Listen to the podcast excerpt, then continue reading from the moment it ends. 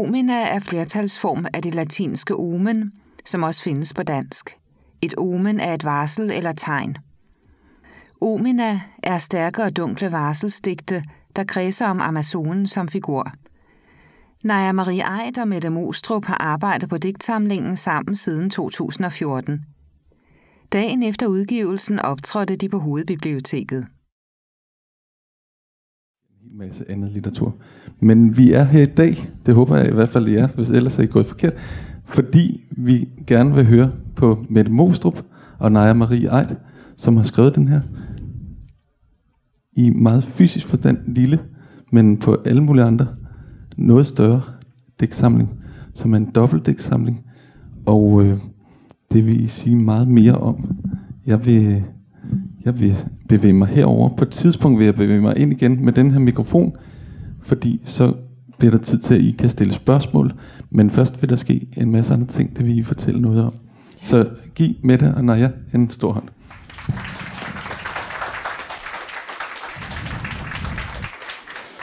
Tusind tak. Ja, hej med jer. Øhm, altså, først tror jeg, at vi lige vil fortælle om, hvordan vi vil gøre det. Vi havde tænkt os først bare at læse to bittesmå digte, så I kan få sådan lidt en idé om, hvad det overhovedet er for noget, det her. Og så vil vi fortælle om bogens tilblivelse, og øhm, skal jeg se på vores schema her, og om øh, ja, hvordan vi kom i gang med at skrive sammen, og hvad det var for nogle, hvad for nogle figurer, der ligesom optræder i bogen. Og så havde vi faktisk tænkt os at læse hele bogen for jer. Det tager 20 minutter, den er nemlig ikke så lang. Og det gjorde vi inde på skuespilhuset i tirsdag, så det, det, var, det tror jeg, at publikum var ret glade for, fordi så var det meget nemmere at forstå det, vi efterfølgende talte om, nemlig om bogens tematikker, og hvordan det er at skrive sammen, og at vi jo har lavet fritflet sammen også med Line Knudsen, og hvorfor står der også fritflet nede i hjørnet bag på denne her dæksamling, der hedder Omina, øhm, og sådan nogle ting. Og det tager cirka en time det hele, og så er der mulighed for at stille spørgsmål bagefter. Yes. Ja. Ja, skal vi simpelthen kaste os ud i at læse? Det er jo også, det er jo også simpelthen bagsideteksten på øh, den her, på Omina, er øh, de to første digte i, i bogen, som jo er dobbeltdigt på den måde, at når jeg har skrevet venstresiderne, og jeg har skrevet højresiderne.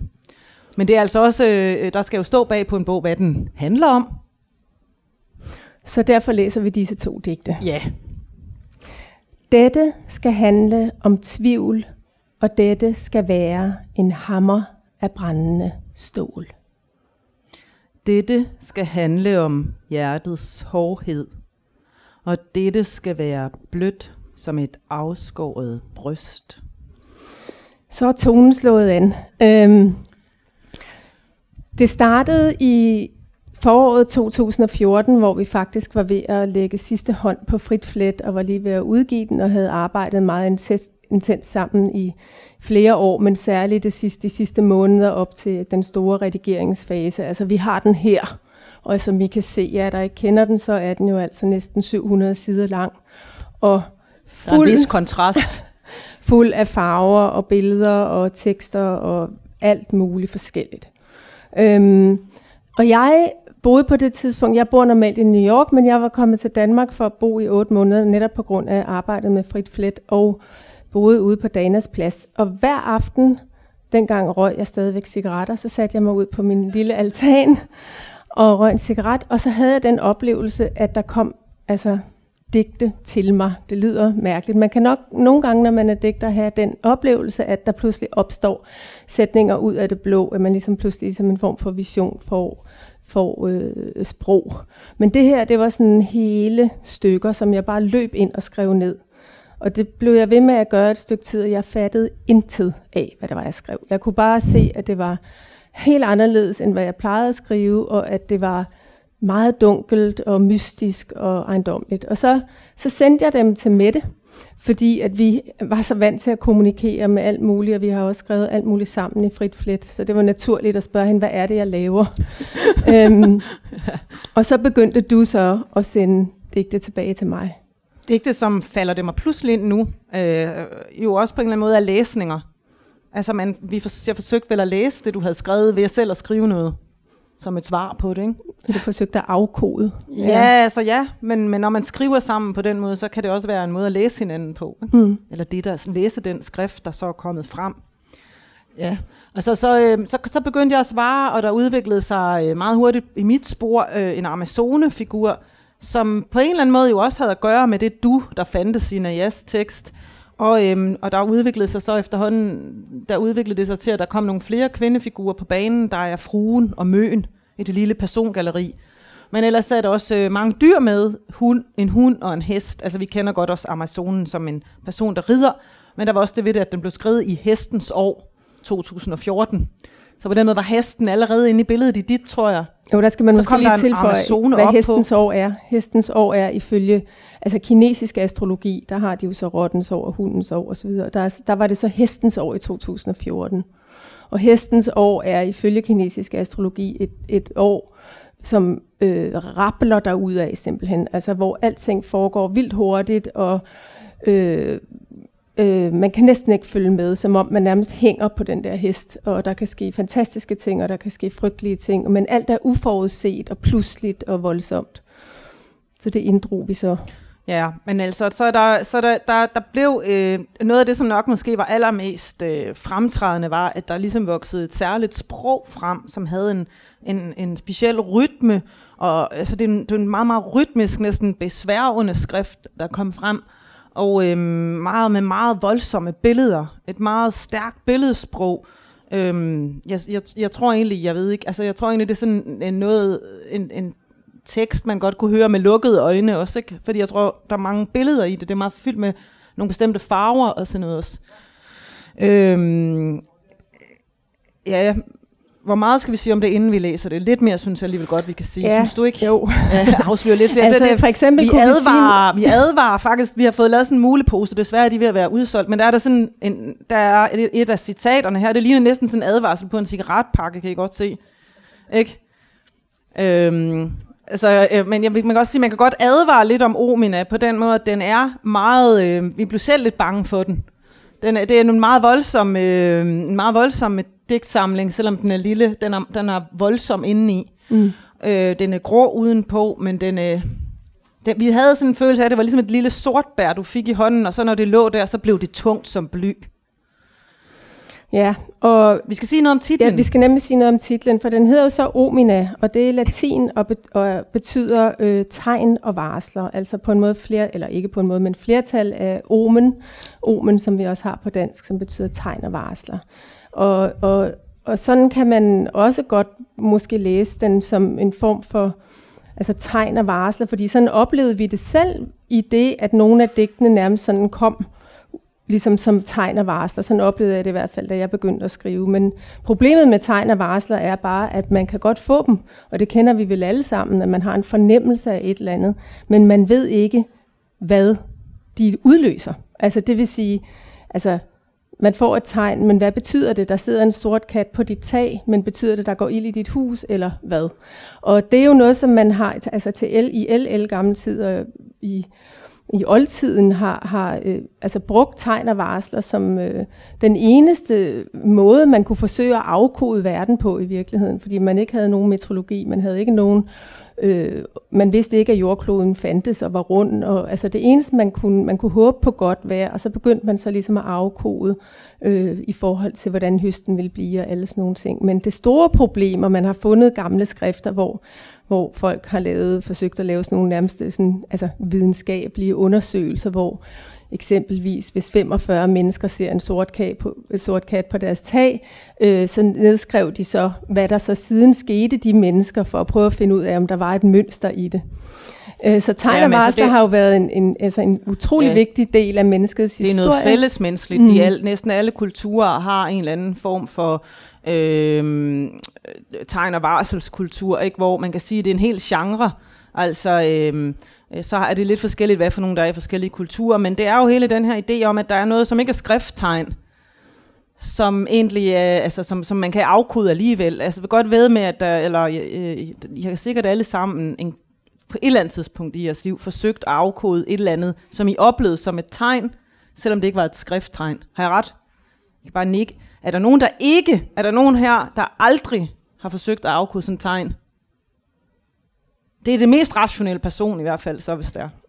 Man kan sige det der med det rationelle og det irrationelle, så er det helt sikkert, øhm, så er det helt sikkert det her jo en bog, hvor vi oplevede at give slip på at skrive med hovedet. Ikke? Men mm. det kan vi eventuelt fortælle noget mere om, når vi har læst den måske. Det kunne vi gøre. Det er i hvert fald tegn og varsler med Amazonen som en gennemgående figur. Og Amazonen er jo, måske vi lige kan sige lidt om, om, om myten om Amazonen. Altså Amazonen er jo den kvindelige kriger, øh, og, og i nogle myter øh, forlyder det, at hun skærer sit ene bryst af, sådan så hun kan spænde sin bue hårdere.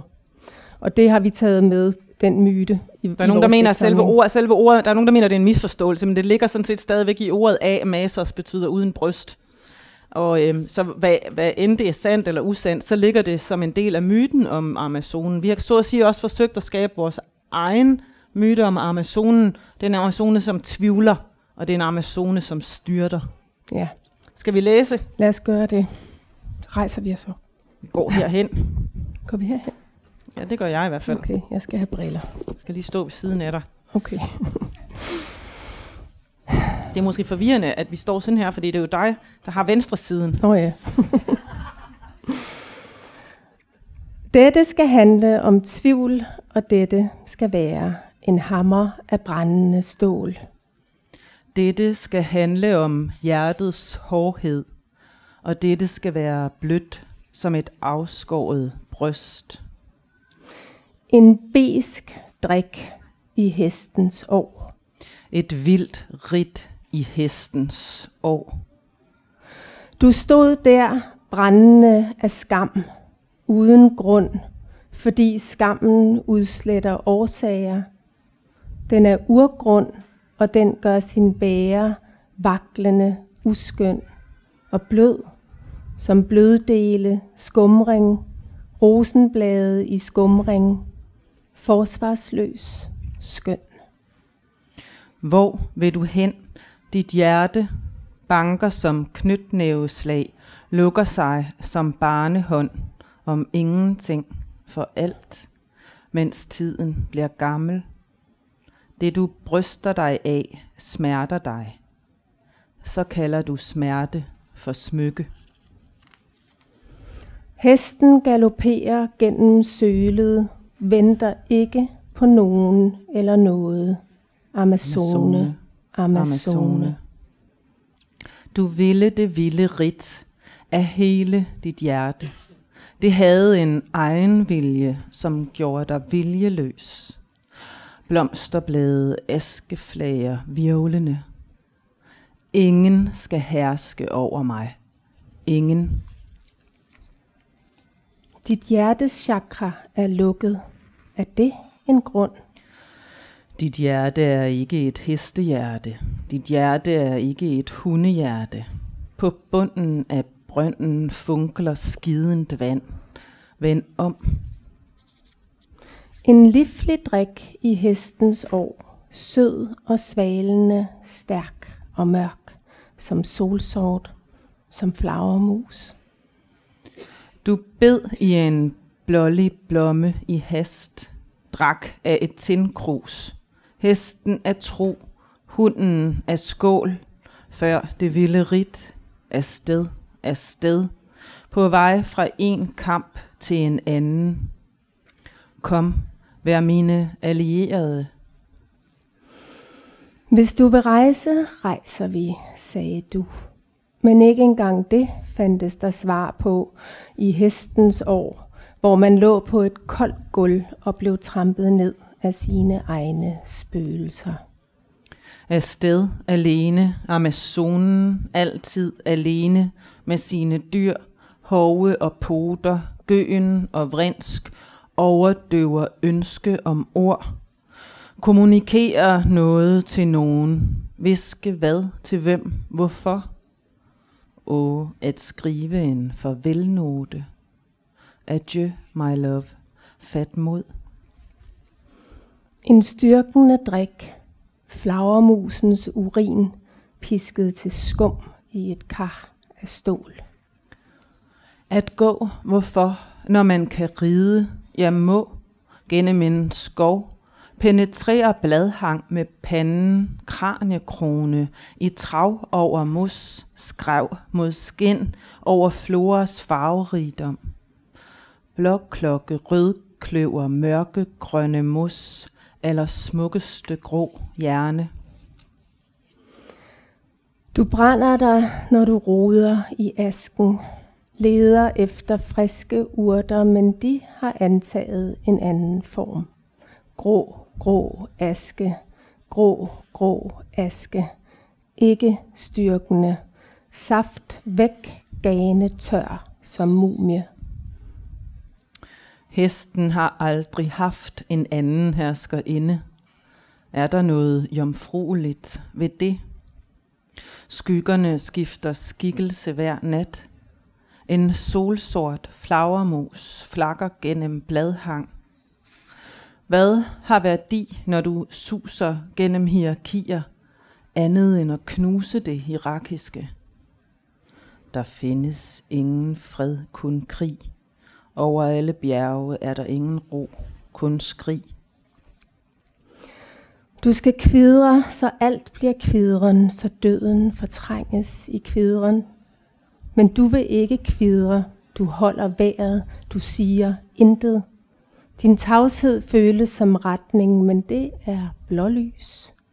Hestens år er krop. Amazonen skærer sit højre bryst af, under det venstre hjertets dunk, dunk. Hun brænder såret sort lægende urt. Nu spænder hun buen hårdere end før. Flagermus i gårdrum og en solsort, der kvidrer, som om alt afhang af kvidren, hele verden var kvidren. Sorte skygger sakser over synsfelt, er jagende, lyn i luften, er små forskrækkelser, er djævleværk i flyvende form, er ikke solsort, blød og syngende, er hård og hurtig som forkerte valg, er bisk, er brutale opsving og skarpe dyk, er ikke i tvivl om bevægelsen, som solsorten ikke er i tvivl om bevægelsen, men den, der betragter de mørke skygger, er i tvivl om bevægelsen. Kanonkuglens runding er perfekt, som et afskåret bryst. Det kan hundene få, de sultne tæver og deres kuld. Du stod der berøvet for en gestus, der kunne bringe øjeblikket videre, så det kunne blive harmonisk, komme i orden. Hvad er forestillingen om, at noget kommer i orden? Det modsatte af tvivl. Det er pege og tommel om det skønne sortbær. En sort sol udgør et sprog i tusmørke. En regn af afsendte pile pipler i din hjerne, rammer urgamle mål. Under kraniekronen, hævn, tages på ny og fås dyrekøbt.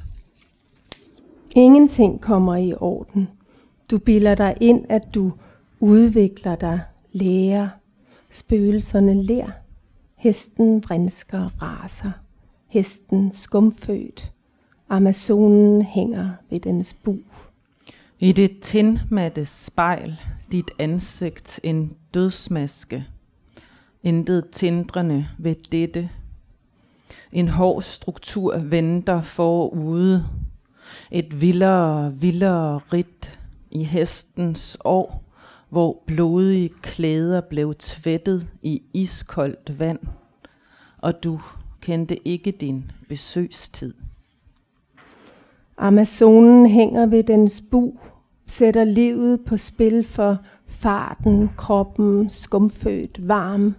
Er fart som kvideren, som forestillingen om at udvikle sig, som forestillingen om at være så meget som muligt i live.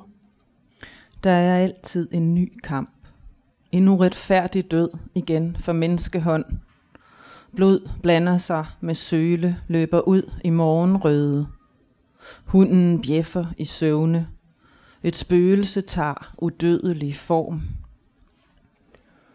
Fugleunger pipper fra reden i dybgrønt bladhang, i trækronen skjult for alle fjender, indtrængere og mordere. Hvem har frataget Amazonen hendes våben i denne sortblå aften? Hun ligger i sølet og græder tørre tårer, rasende gråd pisker i hende. Er det afsked, der er hendes krig?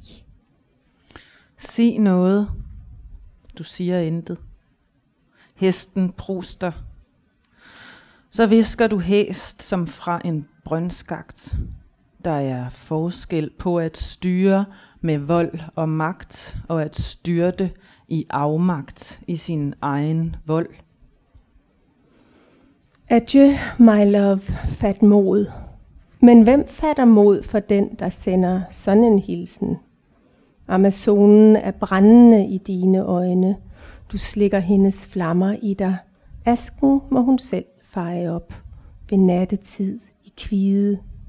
Bring hende en skål med sortbær at styrke sig på. Bring hende varm vin og en fjer, der kan stryge hendes lænder løse, som ord løser hjernen grå fra jammer og klage. Men det tør ingen. Der er altid en ny kamp at udkæmpe. Der er aldrig fred. Altid en krig et eller andet sted. En utrolig undertrykkelse. Et så krigerisk kød. Skrev mod skin. Det er altid værd at styrte en gammel orden. Om du så selv må styrte. Bliv et med styrtet. Hun drømte om en blålig blomme, som ikke var besk. Morgenrøden i hendes mund, sirup, sød søvn. Muligt måske at overskride alle autoriteter. Altid på vej fra et sted til et andet. Det er det hverken eller både og styrtende gennem kroppen i hestens år. Dødens vrinsk. Hunden føres til slagtebænken. Du tjener ej din frue, som hun ønsker, du skal tjene. Øjnenes forventning, da kniven snitter halsen. Fruen vred på hunden. Og hundehjertet stille, og hun skrider gennem skoven. Vreden er ladet med tvivl. Hesten er en skygge i tusmørke folden. Græsset sort som nat, blodet sort, hunden grå, smidt kylet på engen. Møen siger, alle kvinder er født. Møen siger, døden er i alle fødsler. Hun graver i sneen med grødski. I sommer stod engblomme her. Så gul, så gul, som sol, som guld. Fruen gænder hende ind på kammer låser med tungeste nøgle i knippe. Altid en krig. Altid ønsket om at ødelægge, genskabe, rive ned, genopstå, magtfuld og befriet. Som katten æder sin dødfødte killing og slikker sin levende ren. Som hesten løber ind i ilden, uden at se sig tilbage. Om hestens år har man sagt, et vildt rit, uigennemtænkte handlinger, restløshed, som at kaste sig ud fra et tårn, som at fejlberegne afstande, som at destruere strukturer. Hovene synker i mudder, brødet grønt af muk, en stank af skarntyde fra kruset, en mus løber gennem dit hår. Du kan ikke gøre det om. Du kan ikke gøre det om. Kigger man gennem sprækkerne i de frønnede stalles vægge, ser man metaller bluse. Amazonen puster til ilden. Hestens mule mod følget mule. Ørerne vejrer uro. Dit ansigt går ind og ind i sig selv. Adieu, my love, fat mod. Ingen udfrielse, da ingen nogensinde kan se sig fri, da ingen nogensinde kan ånde lettet op, for der er altid krig et sted. Urolig hestekrop vil løbe stejler vildt i båsen, Hormoner raser vildt i hestekrop urolig. Urolig menneskekrop vil løbe stejler vildt bag døren. Hormoner raser vildt i menneskekrop urolig. Urolig hestekrop er ganger blank.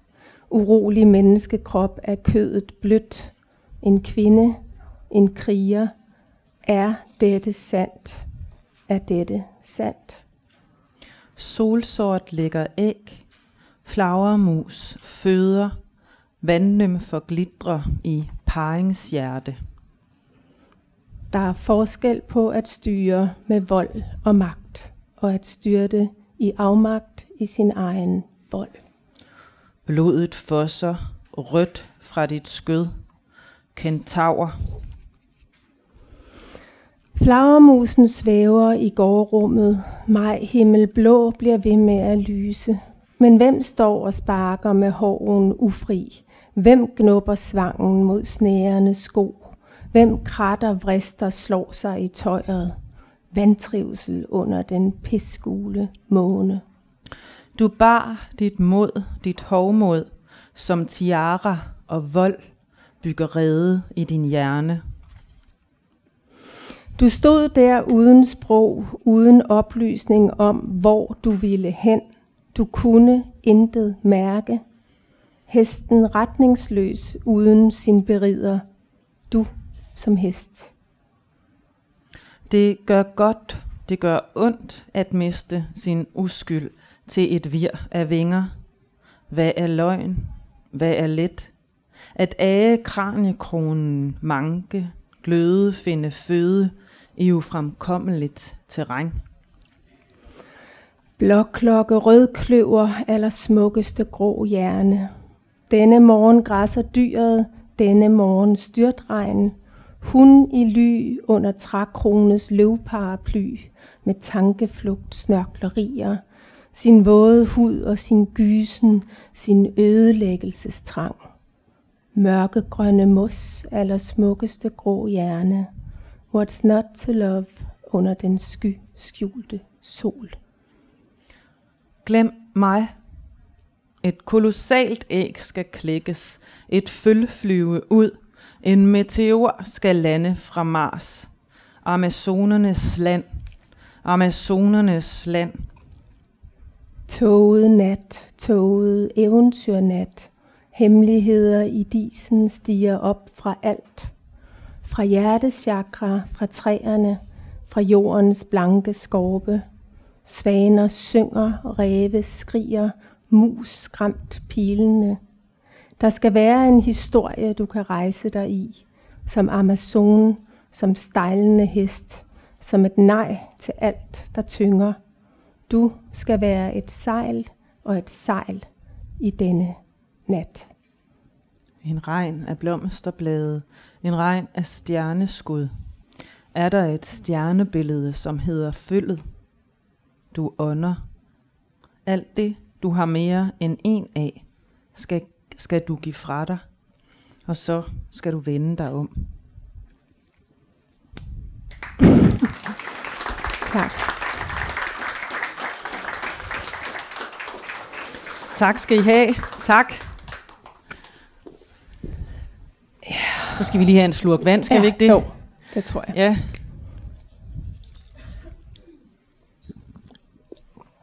Altså, så den er jo både i sin, øh, i sin ydre form, altså vores skrift her i har to øh, farver, en purpur sort eller en sort lilla, som er najas, og en musgrøn, som er min.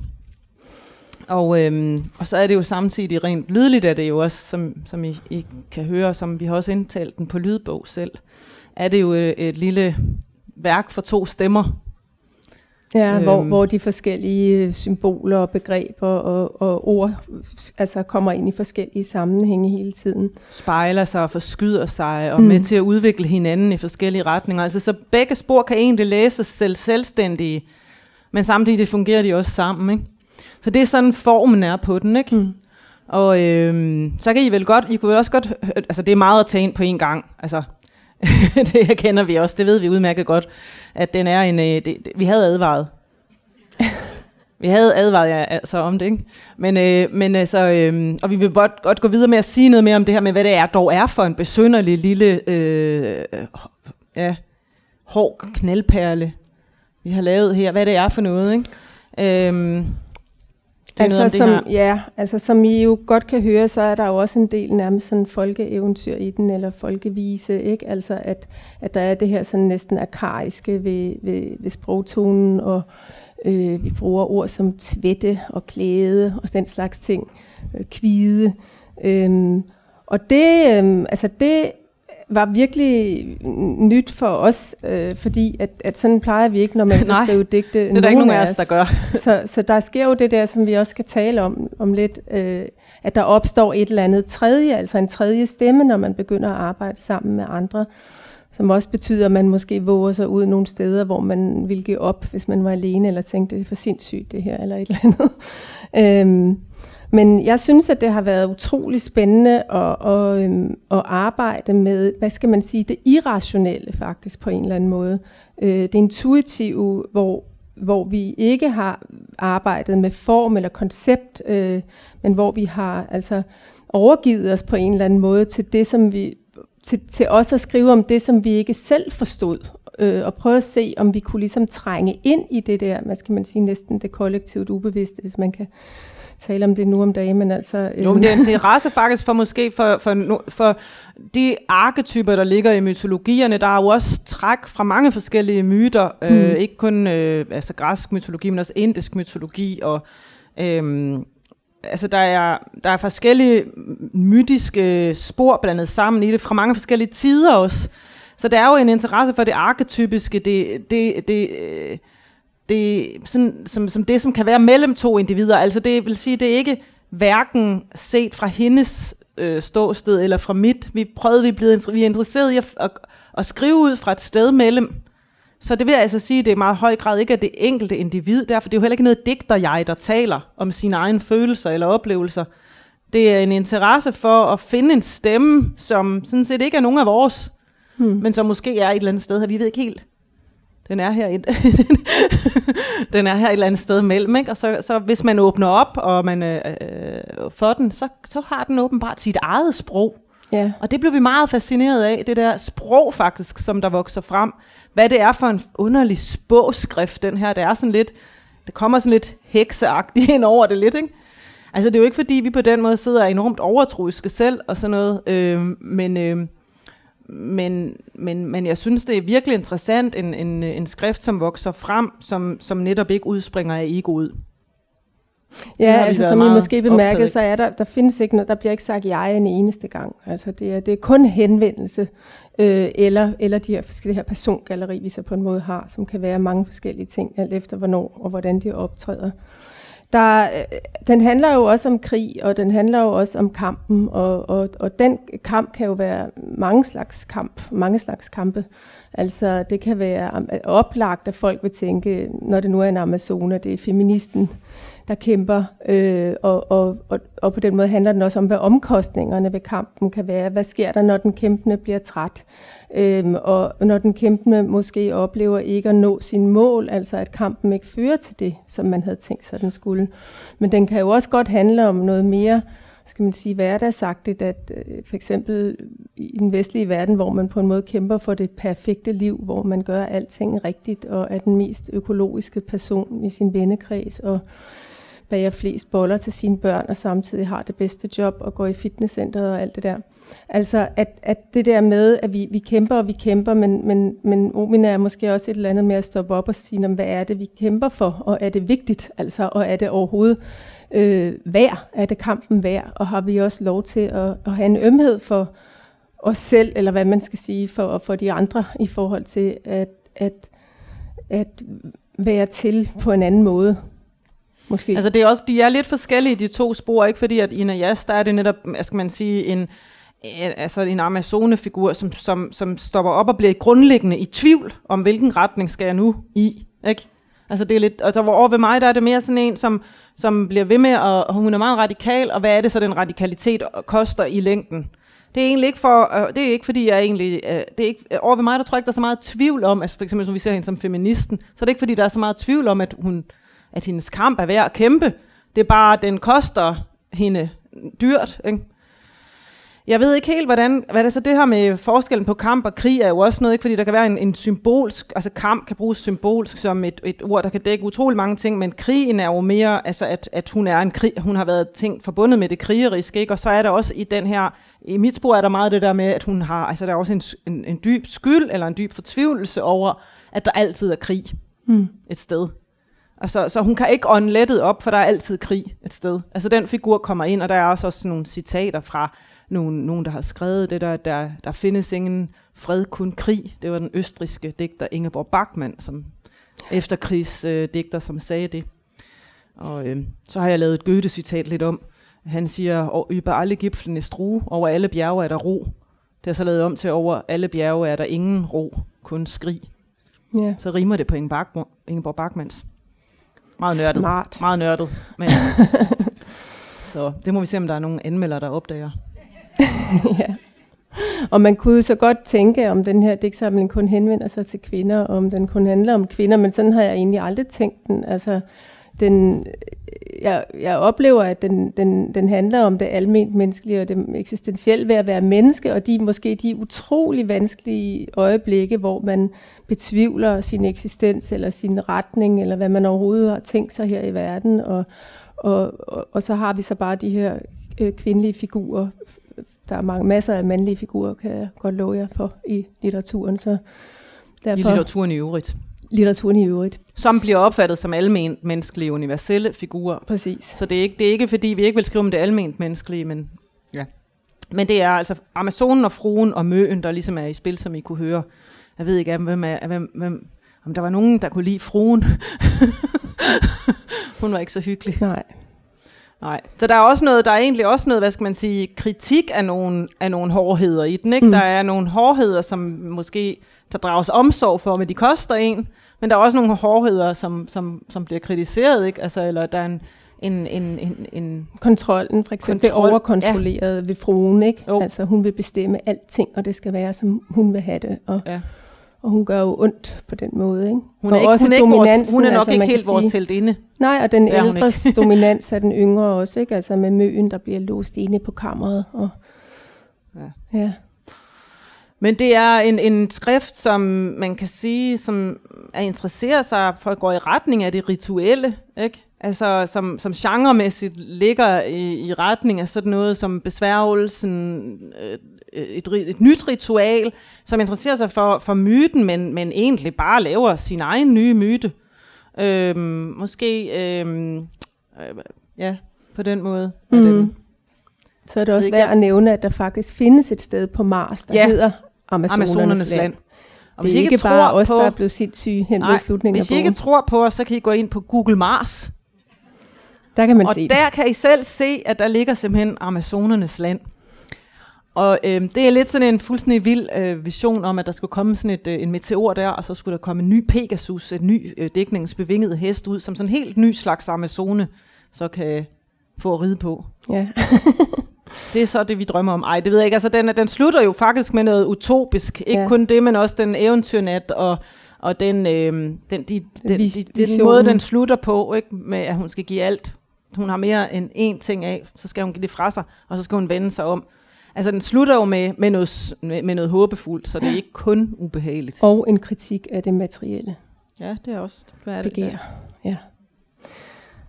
Ja, Skal vi gå fra... så kan vi måske begynde at tale lidt om, hvordan det har været at skrive sammen. Og øhm, som sagt, så har vi jo skrevet rigtig meget sammen i Frit Flet, og kan måske godt på nuværende afsløre, at vi også skrev en, en altså inde i Frit Flet er der sådan nærmest bøger i øh, bogen, øhm, og de har også deres eget titelblad og sådan noget. Der er til sidst i bogen en, en slags digtsamling, der hedder Skøjteprinsessen og den onde fisk. Og øh, den har mig og Mette øh, samarbejdet om at skrive, og øhm, øh, den handler meget om den pure unge pige, og om, eller om den unge kvinde, øhm, og om, om som, som, altså som i denne her Dick Svite så er en er skøjteprinsessen, der laver pirouetter, og gerne vil kigges på, men også hader at blive kigget på, og hele det her, skal man sige, øh, øh, skisme mellem, og gerne og vil være øh, objekt for begær, og alligevel ikke kan holde det ud, og alle mulige andre ting, sager, som har at gøre med en, den fase af livet. Og på den måde kan man måske sige, at Omina handler mere om nogle mere modne øh, kvindeskikkelser, som afsøger øh, den mere, hvad skal man sige, mm, ja, den kæmpende og den herskende kvinde på en eller anden måde. Ikke? Øhm, men øh, præcis som vi oplevede det, da vi skrev øh, Skøjteprinsesser den onde fisk, altså at det her med, der opstod noget andet, og da vi skrev den, det var helt vanvittigt. Ja, ja, der, der blev vi faktisk også lidt forskrækket. Der var en nat, hvor vi sad i Mette Mostrups køkken Hvor vi så ofte Vesterbro, har siddet. Og, øh, og stirrede på hinanden over hendes meget lille køkkenbord. Vi skulle lave noget til frit flet. Og så pludselig så sagde Mette, jamen det lyder som om, at vi er altså rigtig sindssygt, men så siger hun, kan du mærke, den er dernede, den onde fisk? Så pegede jeg. Og så pegede hun ned på gulvet. Der var den. Og så Under... havde vi en oplevelse den, den var der. Den var der. Så ja, da vi så ja. begyndte at skrive, så måtte vi hele tiden henvise til feje. det, det var fordi, altså du skal lige sige, øh, skøjteprinsessen, hun, hun er sådan noget glitter pirouette, altså hun pirouetterer og paljetter og sådan noget, hun er den, altså den der, hun glitrer rundt der på isen, ikke? Huh, ikke? Og så nedenunder isen er der så den onde fisk. Mm-hmm. Det er sådan en af dem, der I kender dem godt, den har sådan nogle store, lange tænder, ikke? Og den er der nede under isen. Så prøver hun sådan at skøjte rundt hen ovenpå den. Men så keder den dernede. Og de, de går så i dialog, de to, kan man sige, den. Og rent sådan metodemæssigt, hvordan det, vi har arbejdet sammen der, altså når det så kun er duo, hvor Line har ikke så meget været med. Hun har dog været med til at læse den op, faktisk, hvilket var enormt morsomt. Jeg kan ikke huske, om hun var den onde fisk. Det var hun. Hun var sikkert den onde fisk. Øhm, men hvad hedder det? Øhm, det er en metode, som, som jo også udvikler sig gennem en praksis. Altså ikke gennem noget, man først har udtvingt og skrevet ned. Nu synes jeg, vi skal prøve at gøre sådan. Det er bare mm. noget, der vokser frem. Igen, vi begyndte at sende ting frem og tilbage øh, til hinanden, og så havde vi også, dengang der arbejdede vi også med Google Doc, hvor vi simpelthen sad og skrev på tværs af tidszoner af New York og København. Så sad vi og skrev på det nogle gange på det sådan et Google-dokument, hvor man kan se hinandens skrift komme frem samtidig. Det kan man jo også gøre nu om dagen. Og øhm, altså, så, vi, så, så begyndte der simpelthen at opstå sådan en, ja, den der følelse af, at der var en tredje røst. Mm. Det er også utrolig mærkeligt, fordi man er så vant til det der med at sige, ja, øh, øh, nærmere Jejts øh, stemme, eller sådan noget. Ikke? Eller min, min stemme, min litterære stemme. Ikke? Men, men hvad er det så for en stemme, som, som nu vil have sit eget forfatterskab, eller hvad? Det er ikke til at vide. Men øh, i hvert fald er, det, øh, er der noget utroligt befriende ved at arbejde sammen. Det har der i hvert fald været for os. Altså at det der med, at man slipper for at sidde alene og bakse og, og høre på sin egen såkaldte stemme hele tiden. Altså det der befriende ved, at så kommer der pludselig noget fra den anden, som er fuldstændig uventet, og, og som er inspirerende på en eller anden måde, som får en til at lave noget, som man aldrig havde forestillet sig, man skulle lave, og som ligesom den der, en, en eller anden form for boblende glæde, som jeg kan huske, altså nærmest som, som, nærmest som nogle gange som ligesom en leg. Altså ligesom jeg kan huske, da mig og Line voksede op sammen og, og begyndte at skrive sammen og sendte hinanden breve og små mærkelige rim og sådan noget. Det der, altså det var leg, og det var så sjovt, det man kunne gøre med sproget, og det har jeg virkelig følt, øh, når jeg har, altså både det vi lavede frit flet, men især med det her med poesien, at, at, at altså at få ligesom et eller andet form for Altså, jeg er lidt i tvivl om, det er et iskoldt bad eller et rigtig varmt bad. Men altså, at der sker et eller andet, hvor man bliver rykket ud af sin zone. Jeg vil ikke sige comfort zone, fordi det er ikke nødvendigvis øh, komfortabelt at være Ej, i sin egen altså zone. det er det jo ikke med den her i høj grad. Altså, altså kan man så sige, man kan måske netop også, øhm, når man kan måske gå, altså det er... Um, Ja, altså man kan gå længere ud i nogle gange i noget, der kunne være en alvor, ikke? eller man kan gå længere ud i, øh, i ikke fordi dine noveller plejer at være særlig behagelige heller, egentlig, når jeg tænker over det. Nej. Men, øh, men altså, i hvert fald det her med at, jeg, altså, at gå ned i det her dyb, som, mm. som, øh, som Omin er, det er nogle meget tabubelagte følelser. Det i virkeligheden handler den jo også meget om, om ensomhed. Vi er så bare to, der har skrevet om det. Men så kan man måske nogle gange næsten komme det skridt længere ind i, i det her stof. Og, øhm, og det med at ture og, og, og ligesom at, og, og, og, og angribe noget så, så underligt, ikke? Som, som, øh, som varsler. Ikke? Der er det også en god idé at være to, tror jeg. Men det ja. udspringer jo i praksis af, at vi, har, altså, at vi havde brugt fem år i alt, fra start til slut, det vil sige 15 år, da vi var tre. Men hvad hedder det? Øhm, Nå ja. på øh, regne, regne, ja. Men på fællesbogen der, ikke, og at øh, vi havde slet ikke, det var slet ikke med vilje, at, at vi havde slet ikke regnet med, at Omina ville blive færdig, men jeg var så i øh, New York i maj, for, for vi ville, hvor vi ville kigge på den, og det var specielt mit spor, som vi skulle kigge på, og sådan noget. Næjas var meget færdigt på det tidspunkt, og, og det er sådan, der, der havde vi slet ikke regnet med, at, at vi ville nå så langt med det, så, og så er det så underligt, fordi det er i hvert fald, det er lige så, det er lige så tydeligt, som når man, hvis man er i vand, og så kommer op af vand, så er man tydeligvis ikke i vand mere, kan man så mærke, ikke? Så klar en følelse er det, når en bog er færdig. Ja. Forstår I, hvad jeg mener? Ja. Og, altså, og det, hvorfor står der frit flet bag på den? Ja. Det er så det store spørgsmål. Og det Det- gør der, fordi at, altså, vi havde længe tænkt på, at det kunne være sjovt at lave øh, nogle, en form for altså, nogle appendixer til frit flet. Ikke? Hvis vi nu fandt på at lave noget sammen igen, eller hvis nogen af os fandt på at lave noget sammen, eller hvis en af os fandt på at lave sammen med en helt fjerde eller femte, at det ligesom kunne være en eller anden form for platform, eller en eller anden form for øh, noget, der knopskød, altså noget, hvor alle mulige intu, intu, øh, intuitiv, hvad hedder det? Intu, inti, Hvad for noget? Inti, Det ved jeg faktisk ikke, hvad det er. initiativer Initiativer. Det var et svært ord. øhm, kunne udspringe fra. Og derfor synes vi, det var sjovt at sætte et lille frit flet på, som sådan et lille, et lille mærke, at den ligesom kan hænge i en snor efter den store Altså, vi, her. vi forestiller os, at... Øh, altså, der er jo nogen, der siger sådan om... Altså, dengang var vi, så- altså, lavede vi den her sammen med Line, og så den her... Der er Line ikke med. Men det betyder ikke, at... Øh, altså, det er stadigvæk på en eller anden måde, sådan som vi... Ind i vores, altså, vores idé med frit flet er egentlig noget, der rækker ud over den her bog. Altså, den er en bog, men den handlede rigtig meget om, om at inkludere. Den, den, den handlede rigtig meget om, at vi ikke skrev, skrev det hele selv, men inviterede en masse andre stemmer ind i bogen netop. Og det dialogiske. Og det, det var det, vi tænkte, at det kunne række ud over selve bogen og blive til en, en form for et space, hvor, ja, nogle gange kunne det være, at det var os, hvis den der underlige tredje person bliver ved med at ytre sig, som man ikke kan se. Og, eller også, altså kan det være, at Line laver et eller andet, hvor vi så måske bare er med til at redigere, eller ja. Men det kan vi jo ikke helt vide endnu, men det, det er det, vi lidt har lyst til, og det er derfor, at ja, vi har fået vores grafiker fra Fritflet til at lave logo til den her, som er lavet af en anden grafiker. Og vi forsøgte jo så også at signalere ret tydeligt med øh, grafikskiftet her, altså at vi var et helt andet sted så til gengæld, både øh, stemningsmæssigt og formmæssigt, end vi var i Frit Flet, ikke? Jeg håber, I kan se forskellen, ellers så er jeg også lidt bekymret på jeres vejen. Men øh, ja, øhm, er der mere, vi skal sige om? Vi har vores små noter her. Jeg tror det ikke. Er vi ved at være der? Jeg Så synes vi kan, I skal stille nogle spørgsmål. Ja, nemlig, så lyst. kan vi jo tale videre om det, som I gerne vil høre noget om. Ja, Så nu må I gerne spørge. Så skal jeg lige have tændt for den her, fordi øhm, vi optager, til, så man kan høre det senere som podcast på biblioteket. Så jeg skal bede om at række hånden op og så tale ind i mikrofonen, hvis I har spørgsmål. Og det håber jeg, at I har. Ellers så vil jeg indlede med et. Øhm, har du forberedt et? ej, men ja, det, jeg har siddet, det er jo faktisk fordi, I, I talte meget om, øh, om nogle forskellige figurer, men, men jeg tænker, hvad, hvad er det med alle de dyr? Det kommer I ikke så meget ind på.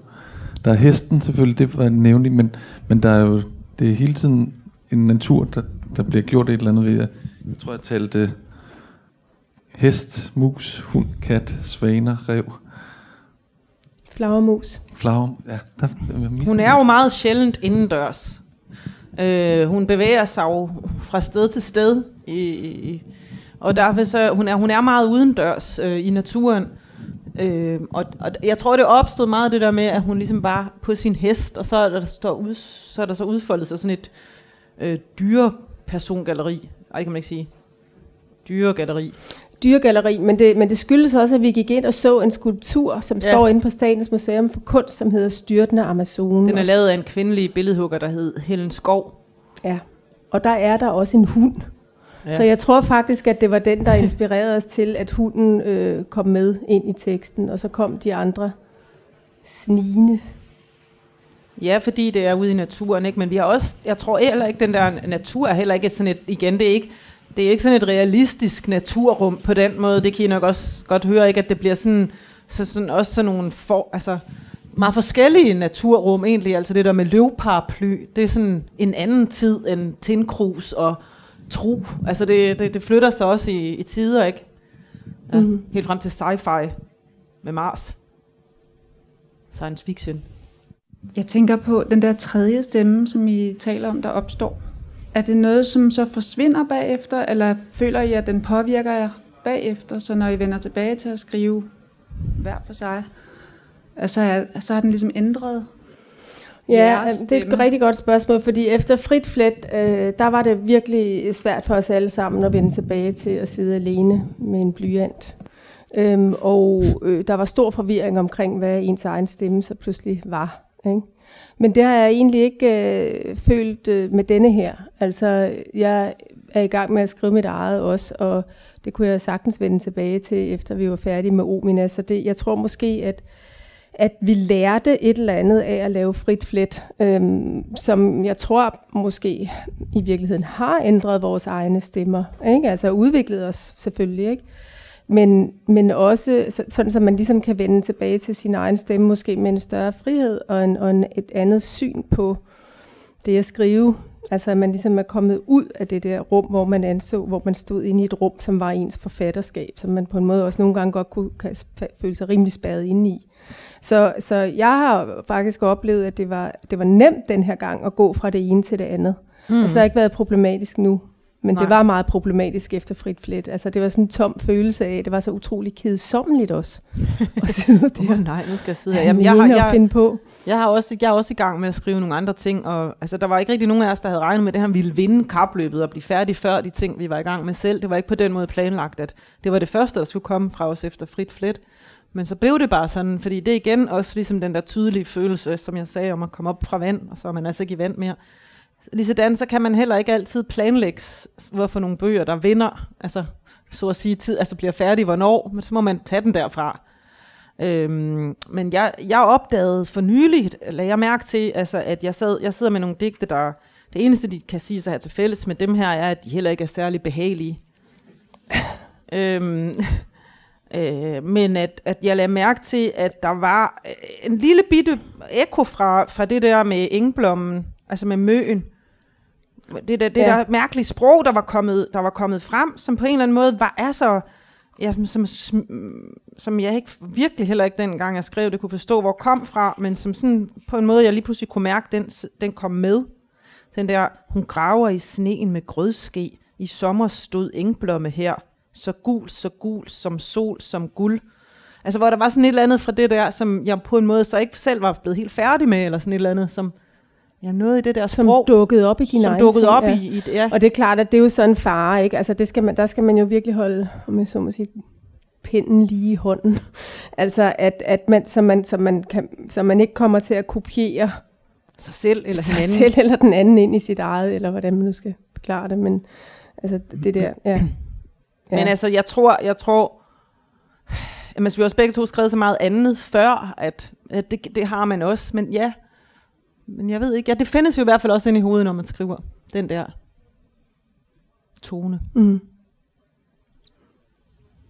Jeg tænkte bare på, om der var forskel på den stemme, øh, den fælles stemme, I havde, når I sådan sad sammen sådan i det samme fysiske rum i Mettes køkken, og så når I havde glas og tid mellem jer, når I så sad i hver sin ende af verden. Om det så, kunne det være den samme stemme, øh, eller var der forskel?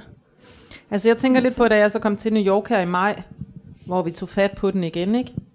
Og hvor det så var så sådan noget med, så boede jeg altså sådan virkelig fem minutter fra jer. Og øhm, var sammen hver dag. Og det var ikke, altså om det var fysisk afstand, siger, eller tæt på, eller langt fra. Altså den der med, der havde vi jo skrevet på den langt med, med afstand, ikke? Og så pludselig var jeg lige helt, helt om hjørnet. Men det, det, det synes jeg faktisk ikke, der var nogen forskel på. Det er som om, den, det at skrive sammen, også øh, når vi er i to forskellige lande, det er også bare meget, mm. øh, det, det er meget nærværende. Jo, det er det. Vi, men, skriver, men, vi skriver jo rigtig, rigtig, altså vi skriver jo ikke sammen hver dag, men ofte flere gange om ugen skriver vi sammen Ofte Altså bare- faktisk, hvis vi skal helt ærlige, Altså, ikke at vi sender litteratur til Nej, nej, hinanden, men altså e-mails og sådan noget. Vi, Ja. ja. skriver, vi skriver e-mails sammen, vi ringer aldrig. Vi skriver altid til hinanden, men vi skriver til gengæld. Ofte. Hvis der er gået tre dage, så bliver man, hvad er der noget galt? Men, øh, men jeg synes, at der er en forskel, fordi at, øh, at for eksempel Skøjteprinsessen der, ikke, den, den er jo, har vi skrevet helt sammen. Altså det vil sige, at vi har skrevet det hele sammen. Ikke? Hvor det her, det er to spor. Ja, ikke? det er rigtigt. Men, men vi har jo så lavet en, en fælles redigering af det, kan man sige. Ikke? Og, og, og på den måde, så har det været nemmere måske, at vi ikke har været i samme rum. Altså det var, det var rigtig godt at være i samme land, i hvert fald, da vi skrev Skøjteprinsessen, tror jeg. Fordi der er var rigtigt. meget, at man ligesom kunne sidde og følge med i, hvad den anden fik af idéer, altså i sekundet, det skete, mens vi sad og skrev, fordi vi skulle skrive en helt fælles tekst. Ikke? Øhm, men, øh, men, men jeg tror, at i redigeringsfasen er det godt at være i samme rum. Ja, det var altså, jo så også det, vi var jeg, der for der er mange maj. ting, man skal Ja, det er diskutere og ligesom prøve at læse det op sammen, og der, der er mange af sådan nogle ting. Det er nemlig rigtigt. Det, kan Mm. være, det, det er rigtig, rigtig godt. Der er ingen af os, der bryder sig så meget om Skype og sådan noget, så det er virkelig fedt. Og, og noget, ja, vi sad jo virkelig, det, men det kan I, det tror jeg også godt, I, I kunne høre. Man kan aldrig vide, hvad der foregår inde i jeres hoveder, når man står og læser op. Tænker jeg nogle gange pludselig, mens jeg læser op, så kommer jeg nogle gange til at tænke på det. Jeg ved, hvad ham der tænker. Jeg tænker altid Lige bare, om det er for langt. Ja, nej, jeg tænker, kan vide, om personen ser en farve inde i sit hoved nu? Og i så fald, hvordan? Ja. Ser personen nu mosgrøn? Hvordan ser mosgrøn så ud ind i den persons hoved? er det kun mig, der tænker sådan? Nej. Nej, men, øh, men, øh, men det er jo, som vi også startede med at sige, en meget rytmisk øh, tekst, og det er klart, at der var det en kæmpe fordel at være i samme rum og læse op. Altså, fordi redigeringen også nogle gange kan handle om det. Skulle sidde lige i skabet, øh, lydligt, ikke?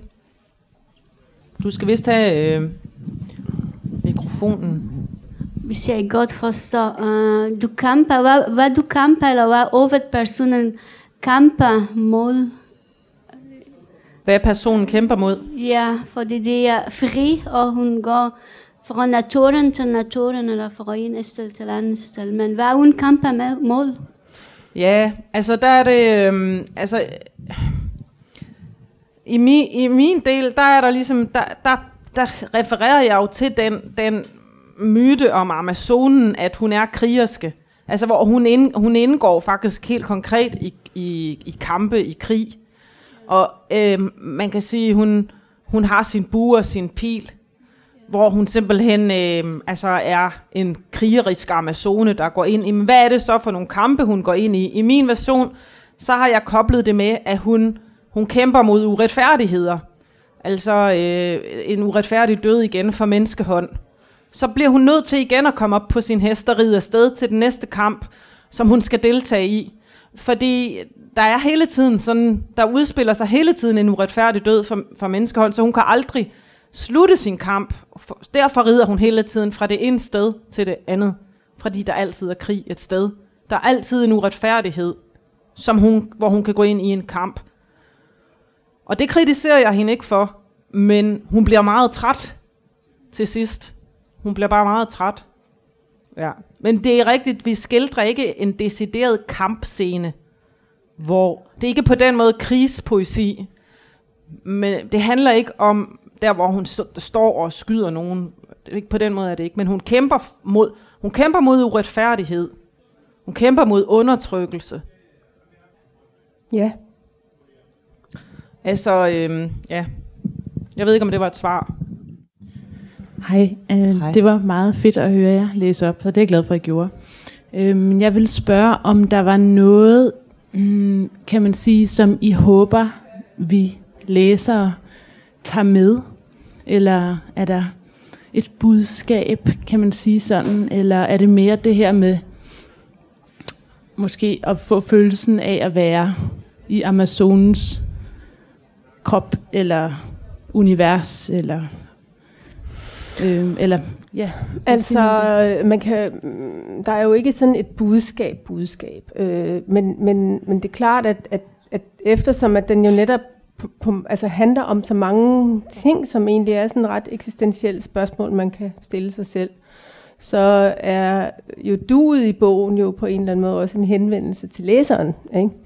Øh, øh, og, og og på den måde, så håber vi vel, at det giver mening, altså selvom at det, er, er, altså, at det ikke er skåret ud i pap, om jeg så må sige, men at det ligesom, at der er et eller andet, som giver, vækker genklang, altså øh, at man måske tænker, hvad, hvad kæmper jeg for, eller hvad burde jeg måske kæmpe for, eller hvad er min tvivl, og er det en rigtig måde, jeg lever på? Altså du ved, det, jeg ved det ikke, det er måske også for plat at sige det sådan egentlig, fordi det, jeg tror da, at al litteratur altid på en eller anden måde handler om det menneskelige vilkår, ikke? Øh, og, og, og det gør den her bog jo også øh, derfra, hvor den så taler. Så poesien ja. kan jo nogle gange, hvis den er god og nok, det ved jeg ikke om den her er, men den, nogle gange kan det jo tale til et eller andet i en, et sted, som bliver berørt i en, som, som man måske næsten ikke engang vidste var der, eller altså, hvor det kan, kan altså, og det er jo helt forskelligt også fra læser til læser, hvad det er det for et punkt, det rammer inde i en. Det er det, jeg synes, der er det så skønne ved poesien, fordi man kan på så, på så få linjer åbne så store rum, ikke? Altså at, øh, at nå så vidt omkring og, og skabe så meget, altså skabe musik, det er jo også musik på en eller anden måde, ikke? Og det, jo, altså, man forstår, altså det der med budskabet, så man forstår, med, med, med den her bog, så hvis man forstår tingene, så er det jo igen heller ikke med på den måde nu om, åh, nu har jeg forstået det hele. Sådan tænker man jo heller ikke, når man hører musik, eller når man ser et maleri. Har jeg nu forstået det hele? At man bliver ligesom nødt til at åbne lidt nogle andre, øh, altså en anden form for lytten, tror jeg her. Og når du spørger om budskab, så tænker jeg på, jamen, jeg sidder nogle gange og skriver, jeg skriver for den norske avis Klassekampen, hvor jeg så skriver nogle altså, små essays, ikke? Og der skriver jeg jo meget klart og tydelige almindelige øh, sætninger, som, altså, der skriver jeg jo netop et budskab. Ikke? Altså, jeg analyserer et eller andet og konkluderer med henblik på, at jeg vil have, at mine læsere skal tænke sådan og sådan, ikke? Eventuelt ligefrem gøre et eller andet bestemt, ikke? Det ved jeg ikke, om det lykkes nogensinde, men i hvert fald, så kan det have et, være et ret klart budskab, jeg kan have der. Og det, altså selvfølgelig har man det også, men som når jeg siger, så er det i poesien, der må man selv som skrivende også lade sig hengive sig til det, skriften vil. Og så, og så selvfølgelig ved man meget af, hvad det er, man har gjort, men man ved ikke det hele. Jeg tror, hvis man havde den kontrol 100% over en, en digtsamling, man havde skrevet, Og sådan noget, så, så ja, det er jo noget af det poetiske ved det, det er, at der er en, en procentdel tilbage, hvor man faktisk ikke selv ved med sikkerhed, hvad den, hvordan den øh, fungerer ind i andre folks hoveder. Men, øh, men, men, men, for, men, men der er et eller andet med at, at drage omsorg for, at det at kæmpe for en sag, hvad der er jo mange både mænd og kvinder, der gør, men altså for eksempel med eksemplet feministen, ikke? Altså at, at det, at, det at kæmpe for en sag, eller kæmpe øh, en menneskerettighedssag, kunne det være, eller kæmpe øh, for mod uretfærdighed i hvilken som helst tid, eller hvilken som helst sted. Altså at det ikke at det, det, dem, der gør det, betaler en dyr pris for det. At, det, at den der, den, det, den taler vi måske ikke så meget om, den dybe inderlige træthed og udmattelse, som, som kan følge med. Altså de, så at sige, de mennesker, der går tabt på det, på kampen, ikke? Kan, det, det er noget af det, jeg, jeg føler, når jeg læser den nu, at, den, at, den, at jeg har haft utrolig stort behov for at sige noget om, og det, det, det var også noget med at overgive sig til styrtet. Ikke? Blive styrtet, tror jeg. Ja. Mm. Altså der var en, vi kender, som, havde, som lider af, af stress, eller som er såkaldt gået ned med stress. Og, og hun havde oplevet, at det var det, den handlede om. Altså, at den handler om det der med, at når man ikke kan mere, altså når man simpelthen brænder sammen, ikke? At, at sådan havde hun opfattet den meget. Ikke? Altså, og det var meget det der med, at der er forskel på at styre med vold og magt, og at styre det i afgrund i sin egen vold. Ikke? Øhm, at det der med, hvad, hvad, hvad gør vi også mod os selv, og hvad gør vi mod andre. Ikke? Men så var vi inde og tale inde på Gyldendal en, en morgen her i går, hvor de har sådan nogle morgenmøder. Og så var Ulla Terkelsen derinde også og fortælle om sin nye bog. Og det var spændende, fordi at hun jo snakkede om, altså, om de her år, og hvad der sker i verden, og Syrien, og flygtningeproblematikken, og alle de ting. Ikke? Og, og mens hun stod og talte, så tænkte jeg, det, altså, på den måde kan det jo også altså på en eller anden måde handler den også om det, ikke? Altså at den verden, vi har, hvor at nogle gange har jeg tænkt sådan, det er som om vi er på vej tilbage til, at det der kulsorte middelalderen sænker sig over os igen, hvor frygtelige måder at tale på, og det politiske liv, og Trump, og altså alt det her, ikke? Og Tyrkiet, og Syrien, og, og, og, og, og, på, og, og i lang tid kaldte vi faktisk de her for vores middelalderdigte, ikke? Fordi der var det der mærkelige tvættesprog. Øhm, så, så du ved, på den måde kunne jeg også bare, da jeg sad og hørte på Ulla Terkelsen, se, at den jo også på en eller anden måde hænger sammen med, selvfølgelig med den tid, den er skrevet i. Ikke? Altså, øhm, det, er ikke en poesi, det er jo ikke en poesi, som foregøjler at, at, have, at nogen af de skrivende har en personlig erfaring med at være i krig. Det var også lidt til dig. Det er jo ikke, det er jo ikke nogen digte, der foregiver, at, at, altså at, have, at der er krigserfaring fra de skrivende side. Det synes jeg, det, det tænker jeg nogle gange over, når jeg læser poesi, som handler om krig, at, at det, det kan jeg synes er problematisk, hvis, altså, ja, det er også en lang diskussion, men, øh, men, men, men det er mere det med, at der vi lever øh, i en verden, hvor der findes krig, og det, det, det er noget, som, hvad betyder det at leve i en tid, hvor der, altså, hvordan kan man, det er også det med ingen udfrielse, hvor ingen kan ånde lettet op, for der er altid krig et sted, ikke? Altså det er på en eller anden måde den, min Amazone føler meget, ikke? Jo. Øhm, og det, ja. Ja. Jeg blev bare lidt nysgerrig. Øh, til sidst så, så råder hende, eller siger, at hun skal vende sig om. Og, og så tænker jeg, hun kan vende sig om ud alt muligt, men, men hvad, hvad, hvad tænker I? Nu er det mig, der har skrevet den, og, den, altså, og jeg indrømmer blankt, nu siger det offentligt, podcast ovenkøbet, jeg er en meget stor nørd. Og, øhm, og hvad hedder det? Øhm, nå, men der ligger rigtig meget i det faktisk fra min side. For det første så ligger der sådan en, som, som jeg sagde, noget antimaterialistisk, at hun skal give alt fra sig, hun har mere end en af, og så skal hun vende sig om. Men der er en meget, meget stor forhistorie omkring, at man ikke må vende sig om. Der sker frygtelige ting for ikke mindst kvinder, der vender sig om mm. i litteraturen. Tænk på Lots hustru, der vender sig om, så bliver hun en, en, en støtte, så bliver hun lavet om til skulptur. Øhm, i, i, I myten om og Orfeus og Eurydike er det ganske vist Orfeus, der vender sig om, men det, det, sender, hen, det sender igen kvinden tilbage til døden. Der er, der er så mange historier om, at kvinder ikke må vende sig om, og se tilbage på det, de går væk fra. Og det synes jeg, vores Amazon, hun skulle, øh, hun skulle øh, vende sig om og se på sin fortid og det, der er bag hende, for, mm, og før hun går videre. Uden hun blev til en selvstøtte. Uden at hun så blev til en selvstøtte. ja.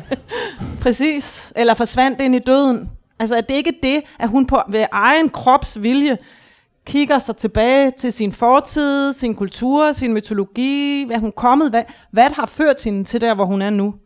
Det må hun gerne kigge tilbage på, uden at dø. Ja, det var det, det, der ligger i det. Det er vel også en form for budskab. Et nej til... Alt, der tynger. Et, ja, og et, og et nej til alt, der tynger. Ikke? At, altså, ja. Så det slutter jo med, at vi håber noget for hende. Mm. In the future. Ja. Amazonernes land. På Mars. På Mars. wow, det var, jamen, det var det meget stort svar på, på noget, der måske et lille spørgsmål. Øh, altså, vi har, vi har været virkelig højt op her, så det er jo næsten synd at tage den, tage den ned, men jeg bliver nødt til at spørge det klassiske spørgsmål, hvad så nu? Fordi der var den der lille frit flet nede i hjørnet, ja. og I har begge to talt om, at I skrev på ting. Ja, vi skriver kan begge I to sige noget ting. mere om det? Nej. vi, kan ikke, vi kan ikke afsløre, hvad det er, vi laver, i hver især. Men øh, det finder I ud af, når det udkommer. Altså, jeg vil godt afsløre lidt, fordi at der har allerede været noget ude i offentligheden. Nå, nå. Det var, at jeg skulle skrive et manifest, og øh, så skete der en hel masse ting, og så vandt den her, så, som sagt, i rækkefølgen. Altså, det er heller ikke sådan gyldent, at de synes, at man skal udgive fire bøger om året, vel? Nej. Øhm, men altså, jeg sidder både med det, og så sidder jeg med nogle digte. Så meget kan jeg sige. Jeg forholder mig hemmelighedsfuld. Hun forholder sig nu, vælger at forholde sig 100% hemmelighedsfuld. Der var et spørgsmål. Var der et spørgsmål her? Tillægs. Øh, er det så et feministisk manifest? Da det er mig, der skriver det, så kan det nok ikke være anderledes. Men også så meget andet. Altså, øh, for, for mig er det svært at se øh, hen på fremtiden, uden at medtænke feminismer. Lige så vel som det er meget svært at ikke at tænke på antiracistiske strategier. Det, det er jo, øh, så, det, så, det, så det er så mange ting, det må handle om. Men jeg ved ikke, der kan ske... Der, det kan være, at den her ændrer lidt også, hvad fokus jeg har. Altså, øh, jeg er i hvert fald interesseret i den sorg, og, øhm, og den øhm, afmagt, der også ligger i, i det nogle gange. Altså, det er netop et manifest, der er sådan, huhej, nu kommer jeg, og, skal, men, men jeg vil godt embrace egentlig, også tror jeg, i den tekst. Det har jeg måske lært af den her, faktisk. Uha. Nå, nå. Nå, nå. Du har lært at omfavne. Jeg har lært at sige, jeg har lært at, og, og øhm, altså, jeg, jeg føler en, en, en omsorg for, for omkostningen. Ja, det kan mm. vi sige, så det kommer måske til at komme lidt med også. Men det, det er jo ellers, en, et manifests opgave er jo blandt andet at, at pege frem også. Sige noget, man turde udpege noget, man tror på. Så det må vi se præcis, hvad jeg, hvad, hvad det kommer til at blive, om det kommer før digtene. I don't know. Det, det så får jo også lidt et indblik her, ikke? Altså, vi havde troet, det skulle komme en helt anden rækkefølge. Ikke? Jo. Ja. Bøgerne, altså, de, de, de, de er stærkere end os. Det lyder som om, de er små personer, der går rundt på ben. Det var dig, der sagde det. Det sagde jeg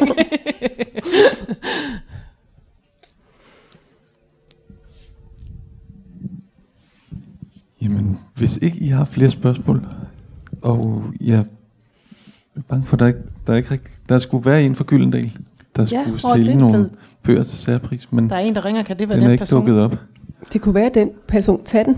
Nej, for nu er personen holdt op med at ringe. Åh oh, nej. Det var da også underligt.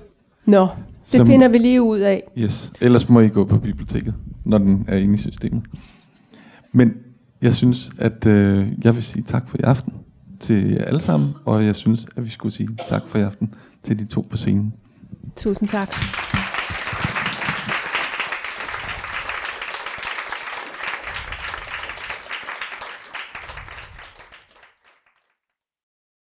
Du har lyttet til et podcast fra Københavns Biblioteker. Du kan finde flere podcast på bibliotek.kk.dk/lyd.